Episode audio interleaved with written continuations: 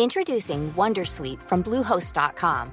Website creation is hard, but now with Bluehost, you can answer a few simple questions about your business and get a unique WordPress website or store right away. From there, you can customize your design, colors, and content. And Bluehost automatically helps you get found in search engines like Google and Bing. From step-by-step guidance to suggested plugins, Bluehost makes WordPress wonderful for everyone. Go to bluehost.com/wondersuite. Hey Dave. Yeah, Randy. Since we founded Bombas, we've always said our socks, underwear, and t-shirts are super soft. Any new ideas? Maybe sublimely soft. Or disgustingly cozy. Wait, what? I got it. Bombas. Absurdly comfortable essentials for yourself And for those facing homelessness. because one purchased equals one donated. Wow, did we just write an ad? Yes. Bombas. Big comfort for everyone. Go to bombas.com slash ACAST and use code ACAST for 20% off your first purchase. One quick message before I start the show. You can find all the links and resources for this episode by visiting the show notes on rickyrichards.com. If you enjoy this episode, do consider subscribing on iTunes or Stitcher. And if you're feeling particularly generous, you can help me to grow the show by leaving a review on iTunes. For anyone who does subscribe, review, or share, thank you. I appreciate it. Now let's get into the show. Welcome to Ricky Richards Represents, the show where I talk tips for success with leading figures of creativity and innovation.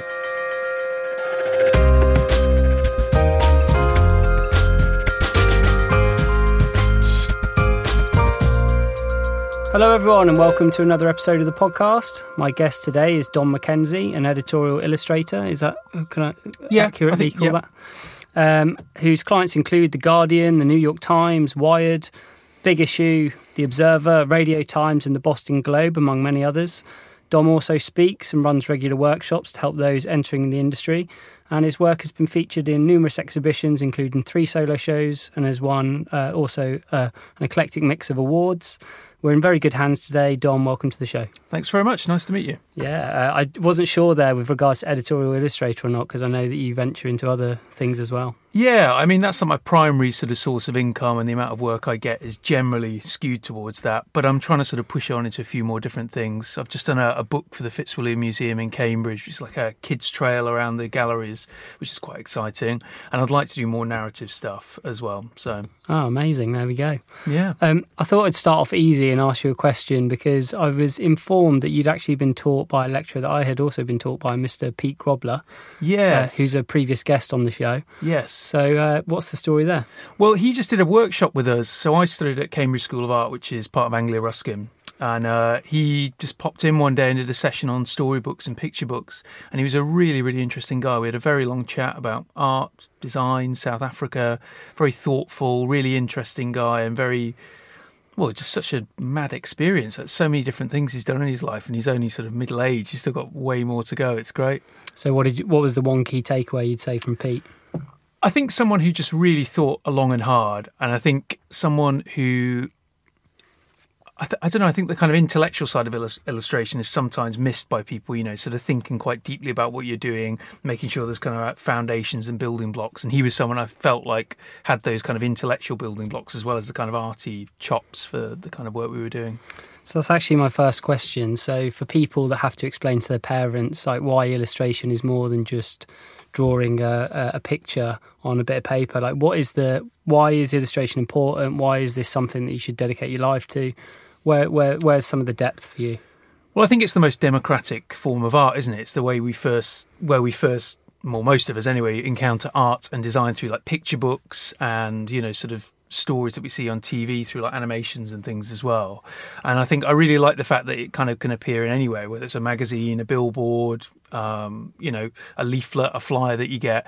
I think sometimes fine art, and it's not, I don't knock it because it's some of my primary influences, can feel a bit kind of shut away and elitist. You know, if you're not in the gallery, you possibly won't see it or get the right kind of feel for it that you might do.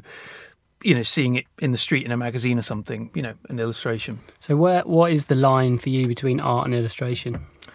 That's a tricky one. Um, I don't know. I think uh, I think illustration is always trying to uh, put over a point, and I think like fine art does that as well. But I think uh, illustration is often uh, explicitly trying to show a point. Where sometimes fine art can take a few, bit more of a kind of long and winding road to get to that point, which I think is maybe the main difference. You're trying to communicate directly the first time someone picks up the paper or the book or the you know magazine or whatever. Um, and I, I, think you know fine art's more you know someone's own personal experiences that they're trying to get across. Does that make sense? Yeah for sure. The one thing i've always thought with art myself is you know, oftentimes the conceptual stuff is easy to understand if only you explained it to people, and oftentimes it's left to your own interpretation. And so I can see why, like you say, there's that there's that level there where people think this is too much for me and I don't get it, or my child could do this, and all these uh, cliches around people's interpretation of art. But illustration, as you as you rightly say, feels like a more democratic. Uh, creative approach. Well, it's very direct, and I think you're right. Sometimes fine art can be a little bit more let's say nuanced, uh, which has its place and can actually work quite well when you're trying to sort of deal with fairly sort of subtle feelings, and particularly when you're uh, looking inside yourself for inspiration, which I think is what a lot of fine art does. You know, it is a bit more tricky then to kind of be a bit more sort of disconnected from it to check that the viewer understands what you're saying. You know, you're just you're almost taking what's inside of you and putting it out there in whatever form that takes. Whereas illustration, you're considering what the audience wants uh, as well as what you want as well, and the audience is almost as important, if not more important, than what you want to do in the drawing. Uh, particularly for commission work, although I think you know with personal work sometimes it can be slightly different, and there is a bit more of that subtlety in there as well. Talking about commissions, you have managed to to rack up quite a, a, an amazing roster of clients for someone. Uh, uh you're not like too young, but fairly young, um, no. and I'm just curious to know like how you manage to form those relationships for someone who's an illustrator out there and they're looking to kind of be on the same in the same publications that you're in. How would they go about that? Well, it's a cliche, really. I mean, I just kind of got in touch with people and said, "Here's my work," and some of them got in touch straight away and said, "Yep, yeah, we'd like to work with you," and others were, you know, it was a bit more of a long slog, and it was just constantly sending them new work and saying, uh, you know, here I am. I've done this work for these clients. Maybe you should consider me for your publication. Uh, one or two of them came through Instagram, the Washington Post. Uh, that was actually a relationship I formed through Instagram and sort of other clients who recommended me. Um, I think sometimes it's a myth. Uh, you know, you see these uh, big uh, illustration names and it looks like they kind of got there out of nowhere, but often it's kind of long slog that you don't see before they kind of get to this uh, big level where they're working with huge clients. But I think it's just a bit of hard graft and just constantly being in touch, constantly letting them know about new work and constantly updating them on what you're doing and looking like you're moving forward in your work as well. So, do you approach publications or do you tend to go for art directors? Uh, it tends to be art directors uh, and I'll try and form a relationship with them. And I think it's no secret if you like the person or you can work with them and you've got this kind of relationship, then you know it makes everything easier, and they'll tend to hire you again. Um, but generally, it's just kind of get like ringing them up or emailing them or sending them a letter. Uh, and just saying, yeah, here I am. This is the work I'm doing, and if you're doing good work, they're going to hire you eventually. It may not be straight away, but yeah, you know. For, for people that are less familiar with the process, it's oftentimes uh, expected that the art director is the one that kind of comes up with a concept, and then they'll go yeah. to an illustrator and say that I want your uh, interpretation on this, or at least your style. But very often, it's like a, a straight up depiction of the concept. Um, how do you feel about that as a creative person? Do, does that frustrate you that you're not oftentimes coming up with the idea? Well, I'd say I am actually, particularly in editorial, uh, where they'll send you some copy or maybe a couple of lines about what they're looking for, um, and then um, you know then you come up with maybe four or five ideas to send over to them, and the art director and the editor maybe will look through and say, "Yep, we like this one, work that one up." And occasionally they got pointers, but it's one of the reasons I like editorial because you are given so much creative freedom when I first graduated, I thought for a while I wanted to do maybe advertising or something more designy, but I actually found that in the end, I didn't have that much creative control, and it was actually quite frustrating to see projects sort of, you know, you're working on these projects and you can't quite kind of mold them into the way you want to, which is the nature of the beast, I think, in many ways, because you are working as a team rather than an individual. Um, but actually, I'd say, you know, generally, particularly in editorial, you are working on your own. I think I haven't done as much, but I believe advertising and sort of design projects where you're working on larger scale or in sort of like uh, brochures for big companies, perhaps there's a bit more of the the illustrator being a kind of hired hand. But generally, I find that uh, yeah, I've got a, quite a good, you know, quite a good level of creative control. That's good. Um, on that subject as well, you actually manage to sustain yourself as an independent creative. Yeah. You you work out of a studio. This, I believe, is you know an aspiration for so many creative people to be able to pay their own overheads and to to be their own boss to some degree.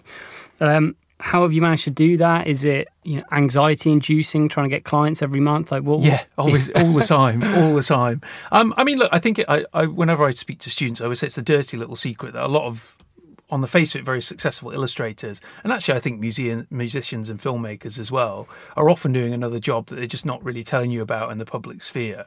And actually, don't be ashamed of having a job, you know, where you're earning other money to kind of you know push your own creative endeavors. Uh, i worked in a supermarket for quite a long time uh, and it's only very recently that i'm starting to sort of tail that off and now fully you know embrace illustration. Um, but i think you know i think it's that feeling of being organized time management all the standard things about being successful in any normal job but also then feeling like you you know you kind of know your own work after a while and you can kind of start targeting your work to the right art directors. And also after well i've been doing this five years now you start to build up relationships with certain clients so they'll come to you for work rather than you always having to reach out to them as well. Um, I've been very lucky in editorial work sometimes to be kind of like weekly columns or uh, you know monthly slots, uh, and I've got one for the big issue book review, which is a weekly job, which I can guarantee is that block of money every month. And I also, it's not quite every week, but I do pretty much weekly for the Observer comment page as well. And they're just two things I can kind of rely on every month. So I know if all else fails or maybe the work's a bit slow, I've got enough money to keep going. Now, I realize that's not for everyone, but I find that eventually, particularly if you're doing editorial a lot and you're specializing in that, those sort of opportunities come up and it's about grabbing them and, and going for that. Yeah, that's great. I think that's an awesome way to sustain yourself as a as an independent. One thing with that is, um, if you were to give other illustrators advice around the one thing that isn't actually technically the craft, it's the it's the business side of it.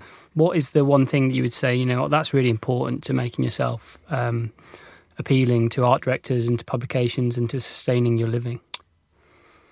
Do you mean in terms of kind of promoting yourself, or yeah? in so terms of... because this when I go to universities, there's so many talented illustrators, but what they often lack, from my perspective, is a commercial awareness or, or mm. an understanding, being able to sit and have a one-to-one conversation about what it is they bring to the table, for example. But you may have a, a deeper, better insight there.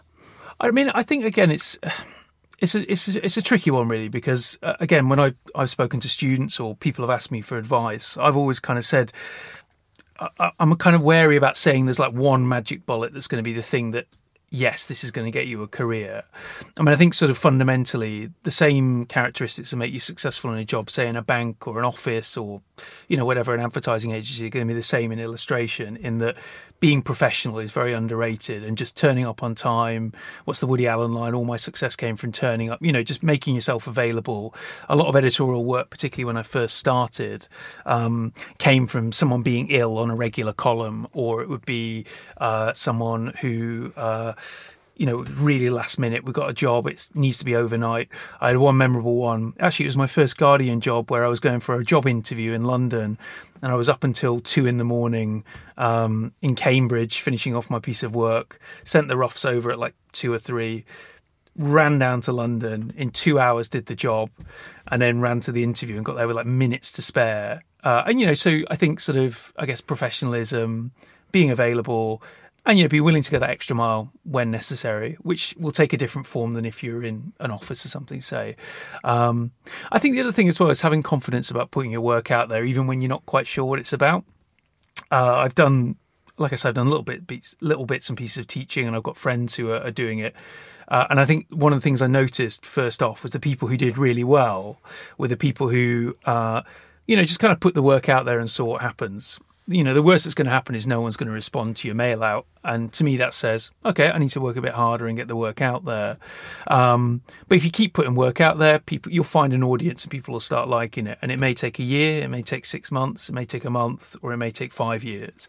But eventually, if you keep sustaining that and keep pushing on, I think people will see it and, and start. So you say your mail out. Do you do physical mail outs or do you do on, online? Uh, not really, but it's an evolving process. I don't know what the correct form is, and art directors and designers tend to have different opinions on what they think works best. Um, I've always found email works particularly well for editorial, particularly in newspapers because they're so busy.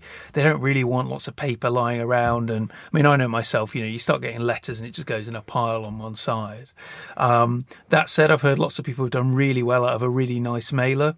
Uh, I think probably more for designy stuff where you're looking for a really nice, punchy image maybe having that stuck up on the designer's wall might help. But again, I always feel quite bad, and I, I don't want to sort of to your listeners like not give them the recommendation, but you know, I think find what works for you, and I found generally email works better for me. But you know, keep trying mailers. Um, you know, the illustration world as a whole is extremely crowded. Uh, what do you feel is your unique proposition? Uh, my ideas and my thinking skills. I think uh, the ideas I bring to the table are the things that will set me apart from other people. I think, I hope. The work I tend to get tends to be about kind of coming up with a concept for an idea. Um, and I think, sort of within that, kind of taking quite complex issues and understanding them very quickly. Um, I've done quite a lot of work for the New York Times where it's like, you know, two, three hour turnarounds and it's about you know quite heavy stuff on Russia or USA or Trump or whatever and just having that idea straight away to give to them. Uh, and something that's oh, and the other thing as well, having something that's quality in that short space of time as well. You know, it doesn't look rushed. It looks like I've just you know had all the time in the world to do it as well. So there's there's one thing there I just want to pull out a little bit, and it's based around so the whole industry is a quick turnaround industry, and oftentimes these these images are so fleeting. They'll be in a magazine, and then the next issue comes out, and you know it's the if you pick up the old one, you want to see the new one. So for some, just in some respect, unless it's being archived, you lose the sense of your work. I mean, obviously, mm. as a creator, you always keep hold of the stuff you produce, but um, does it bother you that these things tend to be fleeting to some degree?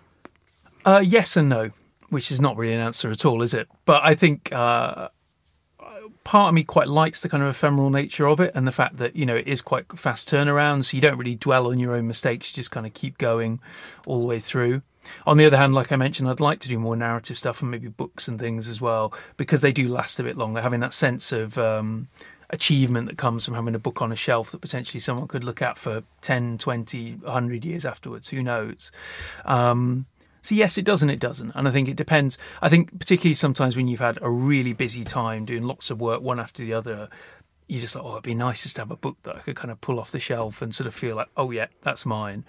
but on the other hand, I'll do a longer project like this book for the Fitzwilliam Museum, and I'll be like, oh, I'm longing for a really short deadline where I can just get it done, get it out of the way, get home, and you know sit and watch the telly or go to the pub or something, which is not being reductive about the, the work I'm doing. But, you know, sure. you, you, I go through different phases. Uh, and I think I have quite a magpie personality. I like to try lots of different things, which has its benefits and downsides. But um, I quite like having lots of different fingers and lots of different pies. Um, like editorials as a medium in general, uh, you just briefly mentioned there about how you're having to digest these quite complex topics and, and then come up with a visual and an idea on mm. the hmm. fly obviously because it's hand drawn by you there's going to be an element of you in there. However words themselves can kind of invoke a different visual uh, style that you might want to apply to a certain illustration. As a creator who i think to some degree you're probably having to try and curate your image to say like this is what i'm about. Mm. how do you face that challenge of you know applying say it is about russia and maybe you want to pull in some some reference from uh, uh, what they called um, wartime posters and, and, and those kind sure. of things. Yeah. You know, how how do you deal with that juxtaposition of visuals? Well, I think um, I, I, get well. I guess in terms of uh, marketing yourself, you almost market yourself as someone who is kind of dispersonal and, and it is just about your ideas and your thinking skills. But I would actually say I'm quite unique in editorial illustrators in that I think my work probably has quite a, a personality to it because it's hand drawn and a lot of editorial stuff tends to be on the computer, um, which I think from a purely business side has often actually maybe been a disadvantage because it's too much of me in it and less of the idea in there. And I think I've always kind of constantly evolving that style to, to get to a point where I can kind of have my own style in there, but also something that's dispersonal enough to fit the story. Um, that said, I think I've never been too set on my visual style. It's often been my thinking style, and that will come through. And I think recently I've been more at peace with that kind of the push and pull between my own personal style and the kind of businessy, dispersonal style. So I did a piece recently for the Washington Post all about Trump and Russia and their connections and where they kind of overlap.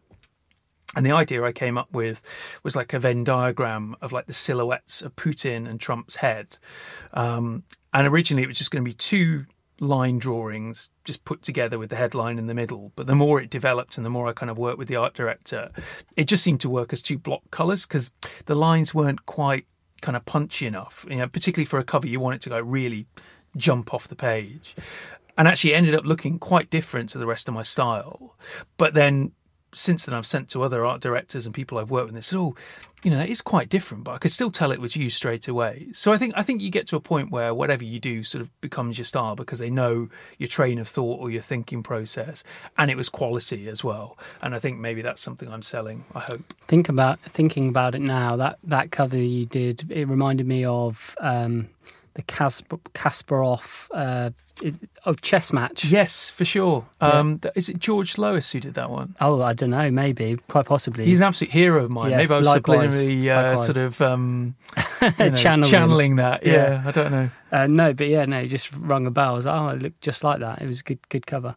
So, uh, in terms of you actually digesting all this information and coming up with something, like what, what's your approach there? Are you constant? Do you have an area of expertise that you like to, to, to illustrate for? Well, I um, I've always been interested in politics, and I, th- I, think probably you end up getting the work that you're interested in. Uh, I've always been, I think, not just the kind of politics as a, uh, a general theme, but I've always been interested in the kind of mechanics of politics. So the idea of, um, which is probably actually probably quite nerdy, but the idea of kind of how decisions are made. So it's not obviously not just a politician coming up with an idea and passing a vote. It's about people negotiating and all the little deals down the side. I love like House of Cards and West Wing and that kind of stuff as well.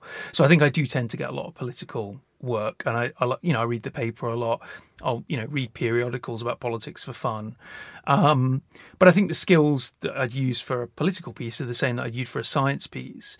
And I think it's actually a bit like the skills you have for like an English exam which sounds crazy you know sort of comprehension you know reading through a document very quickly and pulling out the key ideas. I was told very early on uh, at college by a tutor that the best way to cut to um, work out what a, a, script or an essay is saying. It's just read the introduction and the conclusion because the writers had to sum up what they're saying and introduce what they're saying. And the middle is really just kind of padding for the, the main idea. Now, again, that's quite reductive for a writer, and I don't mean that at all. And I think the kind of contextual information is important, but really what you're trying to do is drill down to that that like the fine point of the idea um, and generally the themes that come out are the same across a variety of different things. It's just the themes that are different. It's that thing, you know, there's only five stories and the way they're told is all in different ways, I think. So politics in general, it's a it's a, a massive thing right now. So I suppose that's probably done quite well in terms of you getting more work. Is that politics seems to be the more so than the, even the showbiz industry. It's it's in popular culture. Well, every cloud has a silver lining, and I definitely milk to that silver lining as yeah. well, more than anyone. Um, but no, I mean, I think um, you know, for someone who's interested in politics, it's a fascinating time, although albeit you know quite um, quite turbulent, and I don't necessarily agree with you know a lot of what's happening in the world at the moment. Um, but yeah, it's been it's been really good for me. And I think what's been really interesting, I was reading a piece recently about how after Trump got elected in America, the New York Times and the Washington Post like doubled their subscribers, maybe even more. And I think people want that um, sort of uh, authoritative voice that comes from these kind of august titles, which perhaps prior to this were maybe seeming a little bit stuffy, a little bit old fashioned. And I think possibly that comes a little bit from being in print and that kind of feeling of I don't know. It has a certain premium quality to it. Yeah, uh, and it's the depth of editorial. It's the depth of the the well the journalism, right? They, they go a bit further than other people do, especially online. Well, they've got so many resources to sort of, um, you know, dig down into a story, and you, you, I feel like, although you know, every no publication is perfect, you sort of, um, know they've kind of fact checked as much as they can. You know the stories are going to be as verified as much as possible. I mean, of course, there are people like BuzzFeed who are doing great work as well, and the Huffington Post. Um, you can't rule out any of your potential. Well, clients. exactly. You know, yeah, art directors listening, I'll take the work. But um, you know, I, I just think that like print is a really. It feels very permanent. It feels very like you know they know what they're doing. It feels very. Um, I'm searching for the right word here. Do you know what I mean? It feels very. Uh, I, I I think I get it exactly what you mean, Yeah, and I yeah. I also can't find the word. But um, for you, when you're receiving these briefs and you're reading through the article, and every publication has their own political stint sure. um, or steer in some way. I'm sure you know your work will inevitably reflect on your own values and opinions. What do you do if you have something and you're like, do you know what? I don't quite believe in this. It's a tricky one. Again, I had a, a tutor at college who told me that uh, when you graduate, you can't afford to have morals, and I'm not sure I quite agree necessarily with that. But I think you know you've got to be realistic about making a living, particularly in a world where you know. Although, as we talked about, New York Times is increasing subscription. Generally, people are reading a lot more online, free publications, things like that as well. I think I've sort of made a rule with myself that I'll accept most work, but you know, if something's really obnoxious or just really you know not against my values then um i'll turn it down but i, I i've never turned down a piece of work um that i've disagreed with uh, because I've never been offered anything like that, and I think maybe your values come out in your work. And actually, I've been very lucky to work with pretty much all the publications I work with. I'd be proud to say, yeah, I work for these these names because they all have quality journalism, quality writers, uh, and the pieces they write sort of, you know, more or less coincide with my values. So you, you briefly touched on a minute ago around the fact that these publications, a lot of them are transitioning online. Where do you feel that leaves uh, illustration, and do you feel like it will transition well onto online, or Yeah, I think so. I think so. Well, I, I believe so, and maybe that's me being biased. I mean, I think the thing with illustration is there's a place for it everywhere because a really strong image, whether it's a poster or a, a piece for a, a newspaper, is always going to be strong, whether it's online or in print. I think the thing perhaps that is always holding back illustration is it's a bit more of a gamble for the person commissioning it because I think with a photo there's a certain feeling of like safety with it. You kind of know what you're going to get from it. If you commission uh, a photo of a horse, say, for example, you know, you know you're going to get a horse that looks like a horse. Whereas with the drawing, it's a bit more like, or what the outcome's going to be, which is very understandable.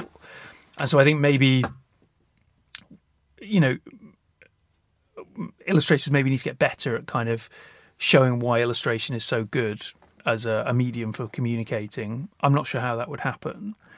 Uh, but I think the thing, the only thing holding back illustration is maybe that kind of scary is the wrong word, but kind of feeling "Ooh, if we commission an artist and it doesn't quite work out, what are we going to do then? And that's that's not against any editors or, or art directors. I just think there is that little bit of a leap So into the unknown with is it. there something there to do with the fact that do you ever release your work in phases? In your, your early scamps, for example, and then as it develops, or do you try and hold off because it's going to scare the client even more if they see a half baked illustration?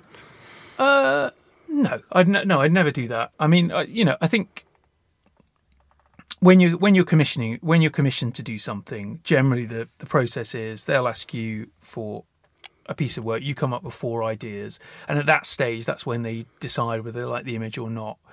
And generally, there's not so much back and forth. It tends to be here's the final piece. If you like it, that's great. If you don't, there'll be some revisions. But there's not like a kind of conscious effort to show them a half finished piece unless the time is a bit of the essence and they just want to get an update.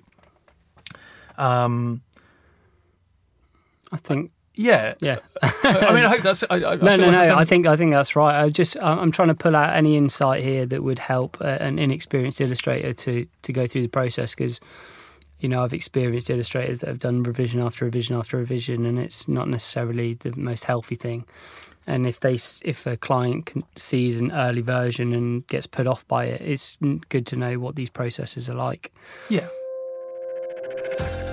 In the second half of the interview, I wanted to dig deep and ask Dom about his interpretation of the importance of illustration.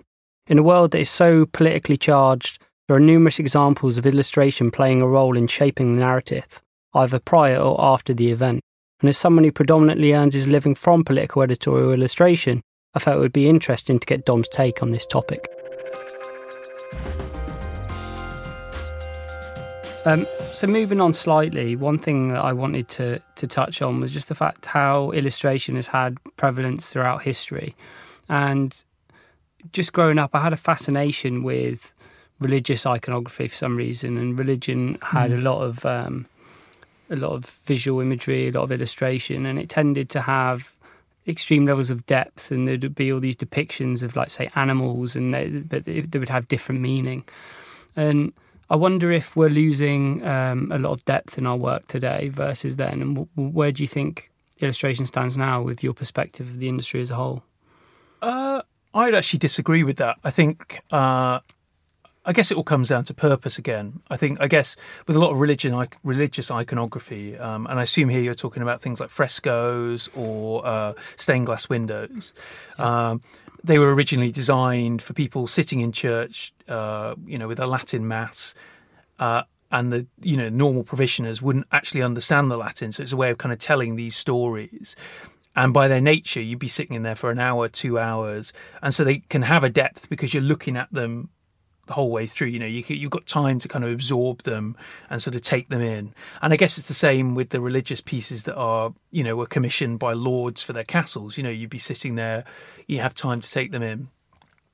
I think the difference with from that to now is that we've got uh, a different way of consuming images. So I think even in kids' books, uh, we're only you know we have got so little time to kind of absorb them. They need to be a bit punchier and a bit more sort of um, instant in that how they get across what they're they're trying to say. Um, that said, there's some great artists and illustrators out there who do more sort of detailed. Um, uh, more absorbing work that takes a bit more time to have a look at. I think uh, Miss is it Shaun Tan was one that yeah uh, for sure yeah yeah that, that, gets brought up quite a lot. His work has quite a lot of depth to it. Yeah, I mean, I guess books. Uh, I guess illustration is slightly different in that uh, it's split into different areas. I think editorial has to be quick and fast and snappy, um, whereas I guess a book is is experienced slightly differently. I mean, there's some fantastic um, sort of comic book illustrators who I think you know you can take a bit more time to really just absorb how brilliant their work is. Um, I'm just thinking off the top of my head, Isabel Greenberg's work is fantastic, and you kind of there is a depth to it that perhaps you don't get an editorial, which again isn't reductive about that work, but it, it's experienced in a different way. Um, but you know, I mean, I think I think there's a there's still a depth, and I think you know, uh, um, a sort of single uh, insight from an editorial illustration still has depth because it's kind of drilling down into the subjects. It's just not kind of layered in the kind of visual sense; it's more in the kind of intellectual sense? This is uh, quite a, a, a big question and one that maybe we can't answer right now. But uh, you seem like someone who's fairly well educated on art history and mm-hmm. and uh, the creative creative uh, eras. And so you know we've gone through constructivism and Dadaism and all these different eras of, of creative expression. And I'm curious to know, you know, when we look back on our era that we're in right now, what is going to be the thing that we're remembered for, and what are we going to point to? And do you think that what you do um, is going to be part of that? Uh, I don't. Well, I don't think my work personally will be. I mean, I guess I'll. It's funny, isn't it? You know, when you're within an era, for want of a better word, you, you sort of don't notice what's kind of evolving. I mean, I, I would have thought uh, digital expression and digital art uh, um, of every form um, would be something that's kind of pulled out as and, and how kind of digital art has transformed the traditional arts as well. So, you know, I'm thinking of a lot of illustrators who maybe paint and draw their initial work and then scan it in and manipulate on the computer. That'll be something that will be seen in a lot of people's work. Um, and how that evolves, I don't know. And whether we have a lot more moving image and sort of the still image is seen as quite vintage, I don't know. Um, I mean, it's funny looking at the 90s, the amount of people who were just experimenting with computers and how now we almost sort of go, oh, that's so easy. I could knock that up in five minutes on Photoshop. But um, at the time, probably seemed absolutely groundbreaking. So I guess, uh, yeah, digital, digital work, I think. Interesting, yeah. I guess there'll be politics as well. I think I think there's a lot more people who are doing politics, and I don't necessarily mean that in a sort of protest way, but I mean, uh, you know, sort of there's a greater awareness of feminism and, and the role of, of women in society and how. Uh, how that's largely been something that's perhaps not being explored as much in, in art. And now there's lots of fantastic female illustrators who are doing great work. And there was that really good um, women who is it women who draw or women who work uh, website which was wasn't necessarily political in the sense that it wasn't protest art, although there was some on there. But it was a, a group of illustrators in New York who had banded together and said uh, women aren't represented enough in the arts and in particular in illustration and design, and we want to bring together everyone who wants to be part of this. And this is kind of like a one-stop shop for fantastic female illustrators, and you know, sort of representing the kind of creativity there as well. So. I think politics and a greater awareness of things that are inherently political, but not kind of like protest art, if that makes sense. On the subject of politics, there's been you know a huge amount of political unrest, especially in the UK. There's been all kinds of things that have been going on. A lot of your images they they are in the politics arena. Yeah, uh, I'm curious to know like what's the most what's the strongest reaction anyone's ever had to a piece of your work. Well, I think because I'm always responding to someone else's idea, I've never had a really like aggressive or strong sort of support for an image because I'm always kind of piggybacking on someone else's thought process.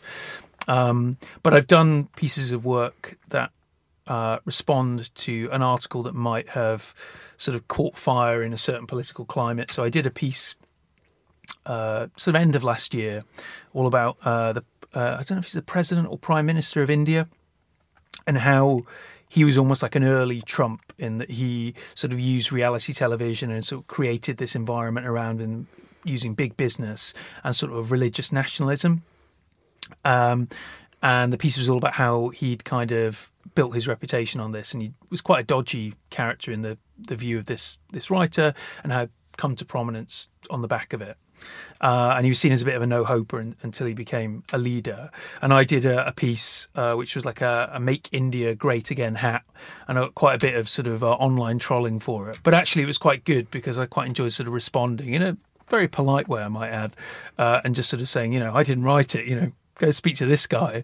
But it had been picked up by a few magazines and newspapers in India, and I guess in a way, I, rather than be upset about it, I was quite pleased that a piece of work I'd done was having more of an impact than just someone flipping open the paper and going, oh, "That's a nice piece of work." It's rule number one: don't engage with trolls normally. So, did well, you have a positive I, experience? I, I, didn't have a positive experience in that I, I was never going to change anyone's mind, but I quite enjoyed, as I don't normally get any interaction other than just, "Oh, that's a nice piece of work." It was quite nice to say to them, you know, this isn't my uh, piece of work. You know, I think you've been quite impolite here. You know, I'll point you towards the the client, and you can speak to them. Um, but generally, it was positive in that I wasn't sort of engaging in a sort of verbal jousting or anything like that. This is uh, quite a dark place to go to coming towards the end of our, our interview, but it's just it's a fascinating thing, and I was interested to get your opinion on it. So, a couple of years ago, obviously there was the the massive incident in France with the Charlie Hebdo. Mm-hmm. Um, uh, what do you call it terrorist attack i guess mm-hmm. where uh, for people that aren't familiar basically they depicted a number of pictures um, that had basically ended up getting them in, in in this circumstance where a lot of people ended up getting executed inside their uh-huh. offices uh-huh. um, you know if you were given a brief that was to depict a religious figure or something you know where is your position on that the fact that that they had such a big reaction and as somebody who's in the political illustration space, I'm guessing that you would have had your opinion on on what happened uh, there. That's a hard one, isn't it? Because I think, uh, well, I, I, don't think I'd do it personally. I think you know, um, nothing's as important as your health, or you know, it's it's not worth being targeted for something like that myself. Um, but I think there should be space for freedom of expression, whether that's you know drawing what Charlie Hebdo did or drawing what uh, you know whatever. Um, and I think it's a it's a dangerous one that I don't really have an answer to. I don't know how an illustrator decides what they do and what they don't do. Um, but I personally wouldn't. And I, to to to your, the point you just made around the fact that you know to some degree you enjoyed the the interaction with an audience member because it was culturally evocative. And I think in the Charlie Hebdo uh, circumstance, obviously their their magazine it isn't just satirical. isn't just a satire of just uh, the the Islamic religion. It's everyone, and that that that subset of society just happen to have a much bigger uh, reaction to it. Um, but do you feel like there's more to to your job than just depicting uh, the words on a page, or do you feel like you can have a bit more of a social impact? Uh, well, no. I think because you know at the end of the day it's it's you know lines on a page and that sounds awful. Funnily enough, actually, I did a talk about this uh, about a year ago called "Can Illustration Save the World?" and it was talking about the impact of images, particularly with relation to politics and particularly last year with you know the France attacks and things like that as well. So I was talking about people like Hogarth in the 1700s and how a lot of his work was very socially sort of aware and sort of satirical uh, and then sort of moving on right through to, to Jean Jullien and the. Um, do you remember the uh, Paris attack? Uh, yeah, the hope viral yeah. Uh, piece, and I, I, sort of concluded ultimately that although uh, they can sort of um, give shape to grief and the feelings of our feelings around a subject, at the end of the day, it's up to people to actually do what they want to do and I hope that doesn't sound cynical. No, but I think you know you've got to be realistic about what you can do, and I think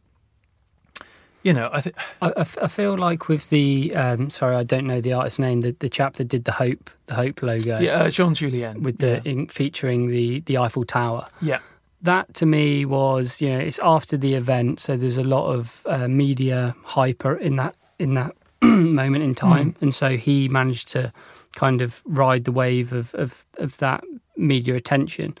It's a little different when your thing is the thing which actually sparks the the ignition in the first place. I I, I, I always think about the the Obama Hope campaign that mm, um, the Shepard Fairey Shepard Fairey thing did, and, and wonder if you know did that encapsulate but that was the point I was making that it's encapsulating a feeling that was already there. And yeah. I think that's what I mean. Uh, I think you know whether it's the the Shepard Fairey piece or the the Jean Jullien thing, you're encapsulating a feeling that everyone has that they can't quite process or quite can't quite comprehend. You know, so Obama when he uh, came up as a candidate, he was the sort of hope and change candidate, and it was a kind of feeling of sort of exhalation of like relief. Thank goodness we've got this person who's looking to the future, positivity, and it was this kind of like jumble of feelings that kind of had a voice in Obama, but didn't really have a face. And it was quite a good way of kind of latching on to, quite a good image to latch on to and say, yep, this is what I mean. Hope. This is what we're looking for. You know, eight years of Bush, finally, we've got someone we can look forward, look to the future. And I think Jean Jullien's was a similar thing in a different way, in that, you know, when we everyone saw the TV pictures, we all sort of well, I certainly I was. I was a bit numb. I didn't really know what to think. You know, it, it, just felt like it was one after the other, like these images of horrific scenes of different things, and uh, I, I felt sad, but I, I, wasn't quite sure. But I wasn't. I wasn't like in grief. I was like, well, you know, I think we've got to stand up to this, and we've got to think about how we go, where we go from here. And I think that was what was good about his image was, it was remembering Paris and thinking, yeah, we're with Paris, but also, yeah, there is hope after this. We've got to keep going. And I think the point I made in this talk was that an image on its own can't do everything. Every, you know, it needs people behind it. And I, I, guess coming right back to the start of our talk, it's all about the thought behind the image and bringing those thoughts together. And I guess that's where illustration is so good. It can encapsulate feelings and ideas. And whether it's someone like me who's taking an idea that's been written down in an article, or whether you're a cartoonist and you're bringing your own sort of personal opinion to something, um, you know, it kind of gives a face, a voice, an image to a, an idea or a vision. I think that's a really, really good way of looking at it. It kind of reminds me of, I feel like best-selling authors, people like Malcolm Gladwell, uh, you know, also, and yeah. Seth Godin. They're also very good at this kind of thing where they observe what's going on in the world and then they put a name to, to a phenomenon that already pre-exists and, and package it in a way that yeah. makes it very easy to understand. Um, and so yeah, I've never looked at illustration like that, but I, I believe you, you, are correct there.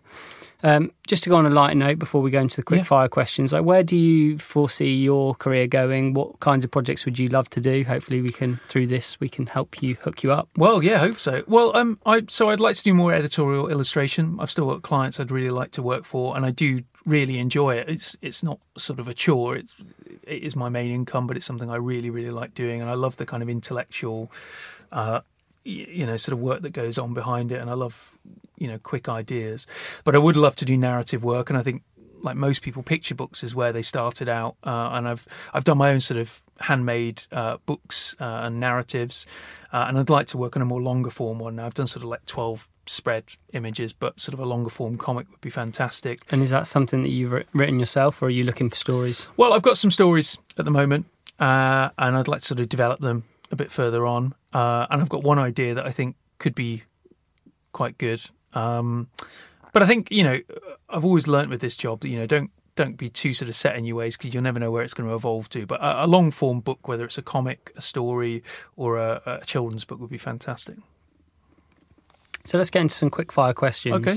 Uh, you'd already briefly mentioned uh, a comic book illustrator, but could you name drop a few illustrators that you particularly admire, people that are worth giving a Oh shout yeah, out for to? sure. Yeah, uh, Christoph Niemann, Bob Gill, Milton Glaser, uh, Gerald Scarfe, uh, Jean Jullien, Olympia Zagnoli. Um, there's a guy called Mitch Blunt uh, working in England who's very good. Um, oh, there's there's surrender. There's Ping Zhu, she's very good as well. Um, yeah, Brilliant. That, that's uh, more than enough for people to check out there. Uh, favorite film or documentary? favorite film's got to be Spinal Tap for sure. Uh, and favorite documentary, uh, oh, I don't know. Uh, oh, I really like that George Harrison one. The um, the the uh, Steven Spielberg, uh, not Steven Spielberg, um, Martin Scorsese. Um, I can't remember what it was called now. It was like a two and a half hour thing, but that was really good. Right.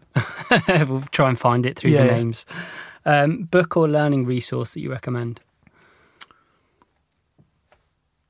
Oh, uh, Bob Gill so far, and it's a book of all his design work and uh, work so far. He's like an illustrator, designer who sort of started in the swinging sixties in London and now works in New York. And quite caustic, quite um, quite brash, quite New Yorker, but absolutely hilarious and just an absolute masterclass in sort of ideas, illustration, and design.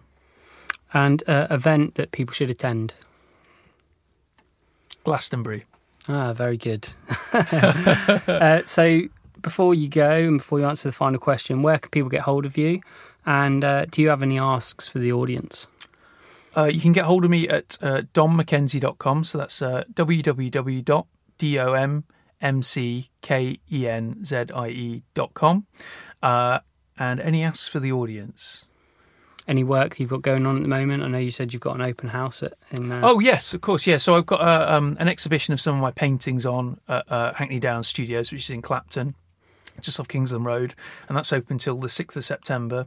Um, feel free to come on down; it's just in the uh, the hallway, uh, and they're more sort of uh, personal pieces. They're not so political. They're uh, dusk and dawn, so sunrises and sunsets. Lovely. And so, final, final, final question. Uh, if you could give the world one piece of advice to live a better and more meaningful life, what would it be? Oh, that's a that's a big question, isn't It it? is. Um, I guess think before you do. You know, just take a couple of seconds to think before you dive into something. A couple of seconds. You don't give them that much time to think. Well, you know, we're talking editorial illustration here. We don't want to be too, uh, too. You know, you've got to get stuff done. But Yeah. yeah. maybe just think a second before you. great advice. Great advice. Dom, it's been an absolute pleasure to have you on. Thank you really very much. I really it. enjoyed it. Yeah, thanks very much. And uh, everyone, uh, thanks for listening. Until next time, bye for now. Thank you for listening to another episode of the podcast. If you enjoyed this episode, please don't forget to subscribe and share. I'd also like to invite you to an ongoing project called the Move Me mailing list. If you enjoyed the show, I'm confident you'll enjoy this newsletter. It contains links to all the great content I've uncovered each month, along with insights of any interesting opportunities I've discovered. You can subscribe to this by visiting my website at rickyrichards.com. A special thanks to Frankie Byrne and James Utting. They're the tech heads that make this show possible.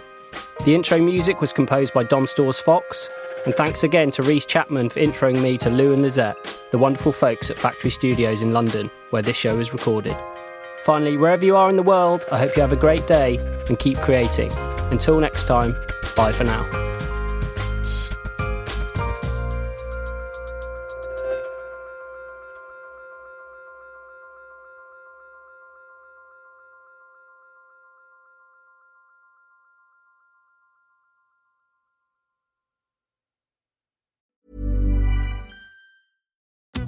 Us today during the Jeep Celebration event. Right now, get 20% below MSRP for an average of 15178 under MSRP on the purchase of a 2023 Jeep Grand Cherokee Overland 4xE or Summit 4xE. Not compatible with lease offers or with any other consumer incentive offers. 15,178 average based on 20% below average MSRP from all 2023 Grand Cherokee Overland 4xE and Summit 4xE models in dealer stock. Residency restrictions apply. Take retail delivery from dealer stock by 4 1. Jeep is a registered trademark.